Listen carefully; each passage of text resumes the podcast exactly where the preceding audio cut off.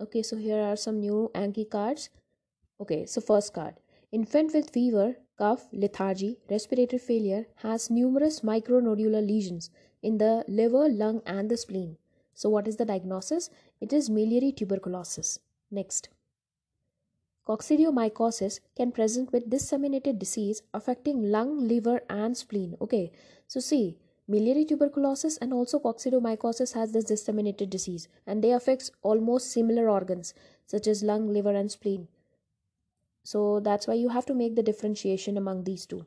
Next, coccidioides imitans is endemic in which area of United States? So it is southwestern area of United States and also northern Mexico so southwestern area of united states and northern mexico you'll see like uh, uh, or coccidioides okay species. Next. Southwestern united states and northern mexico are like mainly for the coccidioides imitans neonatal listeriosis typically presents in the first few days of the life with fever rash and dash okay which is uh, early onset sepsis and in the first few day few weeks of the life with meningitis okay. So see in this uh, neonatal listeriosis no? So the early onset of sepsis is because of is because of respiratory distress okay? But the late onset sepsis which occurs like week after is because of meningitis. So if someone says that uh, this neonate has the listeriosis and uh, uh, he is only like two days older okay? He is born two days back.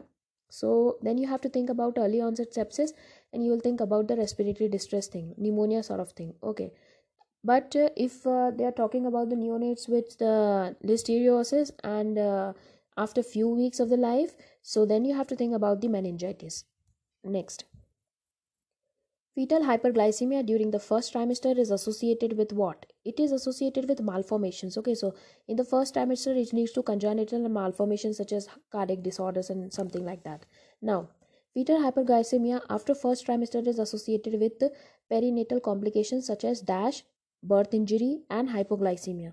So, what are the complication, fetal complications uh, after the first trimester? So, it is uh, uh, perinatal complications includes this macrosomia okay and the second one is birth injury and hypoglycemia so in the early onset like in the first trimester you will see this congenital heart defects and malformations and all this thing okay but in later onset you'll see that the baby has more size like huge size so macrosomic baby another one is this birth injury and hypoglycemia next next is Dash cyanosis is normal finding in newborn. So answer is acrocyanosis. So if you see this acrocyanosis in newborn, no, so then it's a normal finding. Okay. Next is normal reactive uh, stress test. So you must identify from that uh, particular graph, okay, where how you will identify that this is normal reactor So you'll see accelerations, you'll see uh, mainly you will see accelerations, okay, no decelerations. Decelerations are never normal. If you see two accelerations of more than equal to 15 beats and like amplitude differences of 15 and for 15 uh, seconds at least so oh no sorry for 15 seconds yeah for 15 seconds then is uh, normal okay. Next and normal is known as reactive stress test okay? Now non-reactive stress test less than two accelerations okay? Next. Patients with the non-reactive non uh, non-reactive stress test results and uh, normal dash score receive reassurance and routine care okay? So they have this uh, non-reactive nst okay? And also biophysical profile axis is normal so if someone says that biophysical profile is normal and uh, non-reactive stress test is also normal then you don't have to do anything your baby is fine you just have to reassure the parent and the routine care is given next Milk protein allergy may present with blood, streak, stool, and dash. So answer is blood, streak, stool, and non-projectile vomiting. Okay, emesis. So yeah, milk protein allergy may present with blood, streak, stools, and non-projectile emesis. Next, treatment of uh, pyloric hypertrophic stenosis is so treatment consists of intravenous hydration and normalization of the electrolytes prior to the pyloromyotomy to decrease the risk of the postoperative apnea. Okay, so the first we know that the treatment is pyloromyotomy. Okay, but before that immediate next thing which we do is we'll give the intravenous hydration to the patient also we'll normalize the electrolyte because the baby has this uh, obstruction no? So they he has uh, he is deficient in nutrients and uh, electrolytes and also this water proper is not intaken.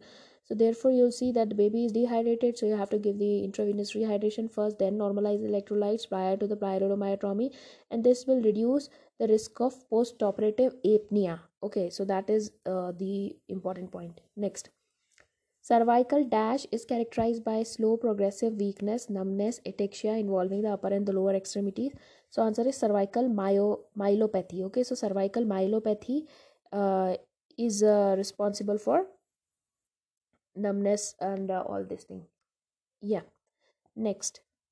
Next is dash causes exercise induced arm pain paresthesia coolness and color change. That is uh, typically affecting the entire arm. Okay so answer for this is subclavian steal syndrome.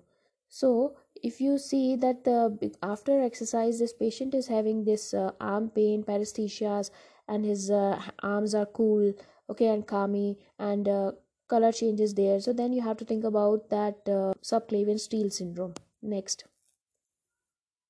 Dissecting aortic hematoma. So yeah we know about types of dissecting aortic hematoma. One is type a another one is type b. Type b is uh, like descending thing and type a is uh, ascending thing. Okay yeah. Next. The goal of initial therapy of aortic dissection is so whenever there is aortic dissection no so what is the goal of the initial therapy which will give? So answer is it will uh, our main aim is to control the pain first of all adequate pain control. Second thing is we'll reduce the systolic blood pressure to 100 to 120 mm of hg because the most important risk factors for this uh, aortic dissection is hypertension right? So if you'll reduce the blood pressure till 100 to 120 then uh, there is less chance of dissection again okay? And also decrease in the left ventricular contractility to reduce the aortic wall stress via beta blockers. So we are giving beta blockers no immediately. So why we give beta blockers? Because they reduce the left ventricular contractility. And if left ventricular contractility is low so the cardiac output will be low and therefore uh, there will be like less wall stress on the aorta. So yeah these are the three things which uh, are uh, used or the treatment goals for the aortic dissection. Now, intravenous beta blockers such as labetalol, propranolol, and esmolol are used in aortic dissection. Why? Because they reduce the contractility, I already mentioned. So, they reduce the heart rate, also, they reduce the systolic blood pressure and reduce the contractility. So, basically, there are the three reasons. Now, Neuropsychiatric manifestations of the Cushing syndromes includes depressions and labile mold, irritability and insomnia, memory deficit and fatigue. Okay, so one must know that uh, this uh, neuropsychiatric manifestations are also there in Cushing syndrome. Although we remember the skin features and other features, but we forget about the neuropsychiatric manifestation. So the patient with Cushing syndrome have this labile mold in anxiety, irritability, insomnia, memory deficit, and fatigue. Yeah. Next, Next is dash air leaking from the tracheobronchial tree into the pleural space can cause the hypotension and jugular venous distension. So answer for this is traumatic bronchial rupture so in case of traumatic bronchial rupture air is leaking from the tracheobronchial tree and it is entering into the pleural space and then it can cause the hypotension and jugular venous distension. Why? Because this air will compress the right heart. Therefore there is jugular venous distension and also it is compressing a bit of a left heart. So there will be low cardiac output and therefore there will be hypotension as well. So it is seen in this uh, traumatic uh, bronchial rupture. Next lung contusion with uh, bleeding sufficient to cause the hypertension from the hypovolemia would be associated with dash neck vein. Okay so if it was a case of lung contusion no? So in case of that you will see that neck veins are uh, flat. Okay because this neck veins helps us to differentiate between this uh, lung contusion and also this traumatic bronchial rupture.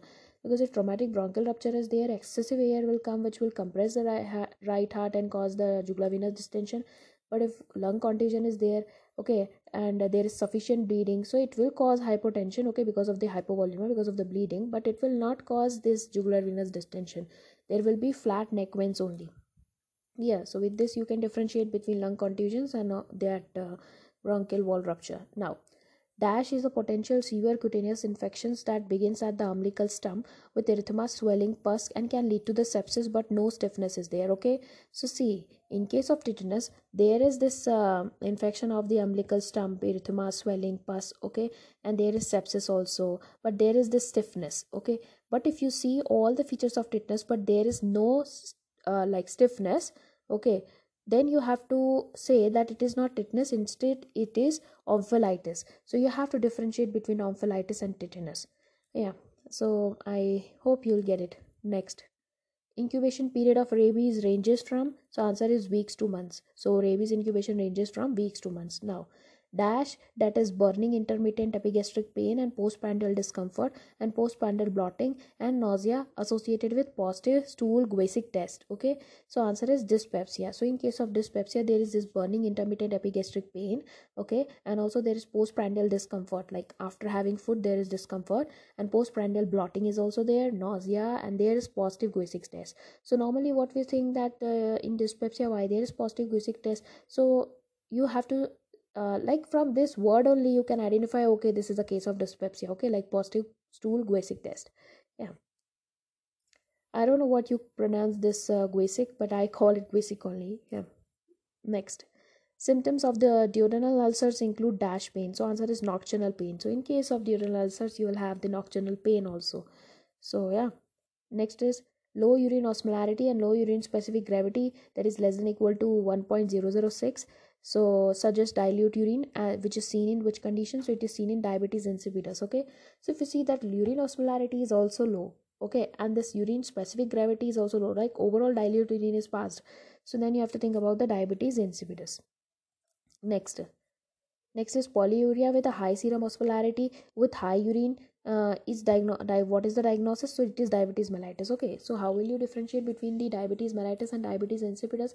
So both have this polyuria like excessive amount of urine is uh, there. But in case of diabetes since glucose is also leaking in the urine so you will see that this urine of the diabetes mellitus will have this uh, high osmolarity okay? And serum osmolarity will also be high. But in case of diabetes insipidus you will see that urine osmolarity will be low because that is a dilute urine. Next most dash medications includes the inhaled beta agonist and inhaled corticosteroids are safe and uh, their discontinuation may lead to worsening of asthma. So answer is most asthma medication asthma medications are safe okay? Like they are safe in case of pregnancy. So if a pregnant woman comes to you and she is having this ex- asthma exacerbation no? So firstly what you will check is uh, instead of not giving the medications you have to check and ask her like whether are you using the uh, inhaler properly or not that way okay? So yeah because asthma medications are safe. Now acute abdominal pain and rigidity diffuse tenderness of the uterus bleeding may or may not be seen. So what is this? It is abruptio placentae but it is concealed type of abruptio placentae because they are saying bleeding may or may not be visible. But if bleeding bleeding is visible then you have to say that it is okay revealing type of the abruptio placentae if uterine tenderness is there think about the abruption. Now the placental abruption can lead to the maternal hemorrhage fetal hypoxemia fetal demise and what else? So dic so this abruption can cause the disseminated intravascular coagulation and uh, maternal hemorrhage okay and also fetal hypoxia and fetal demise. Next degeneration of the uterine leiomyoma presents with dash pain. So answer is focal pain. Okay so if there is this degeneration of uh, uterine leiomyoma no? So like you have to differentiate between uterine leiomyoma degenerations and also this abruptio placentae but in abruptio placentae there will be diffuse tenderness of the uterus. But in case of this uh, degeneration of the uterine leiomyoma there will be focal pain so yeah with this you can differentiate these two conditions. Now entrapment of the uterus between the pubic symphysis and the sacral promontory occurs at uh, less than 20 weeks of the gestation with uh, constant lower abdominal pain which radiates to the back and also there is urinary retention due to the bladder obstruction. So what is the diagnosis so answer is uterine incarceration okay? So yeah uterine incarceration. So what does that means? This uterus is entrapped between the pubic symphysis and the sacral promontory okay?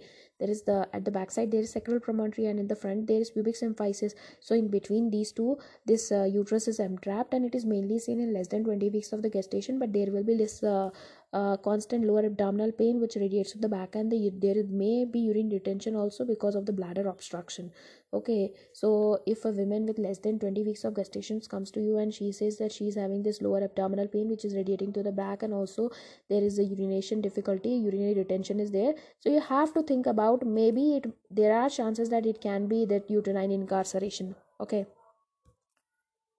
So that's it.